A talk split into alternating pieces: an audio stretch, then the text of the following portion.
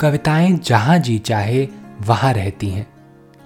कभी नीले आसमान में, कभी बंद खिड़कियों वाली सकरी गली में, कभी पंछियों के रंगीन परों पर उड़ती हैं कविताएँ तो कभी सड़क के पत्थरों के बीच यूँ ही उगाती हैं।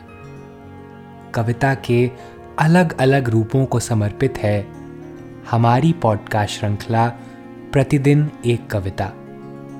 कीजिए एक नई कविता के साथ अपने हर दिन की शुरुआत।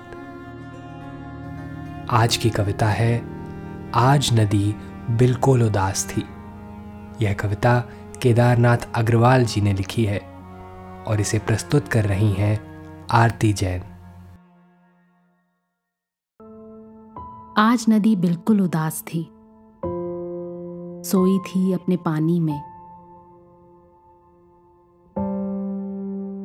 उसके दर्पण पर बादल का वस्त्र पड़ा था। मैंने उसको नहीं जगाया। दबे पाँव घर वापस आया। आज की कविता को आप पॉडकास्ट के शो नोट्स में पढ़ सकते हैं। आप जहाँ भी प्रतिदिन एक कविता सुन रहे हैं, वहाँ अपने कमेंट शेयर करना ना भूलें। अगर आप चाहते हैं कि नई धारा रेडियो की यह प्रस्तुति हर सुबह आपके व्हाट्सएप पर आ जाए तो हमें इस नंबर पर मैसेज भेजें। Seven four two eight seven seven five three seven six कल एक और कविता के साथ फिर मिलेंगे।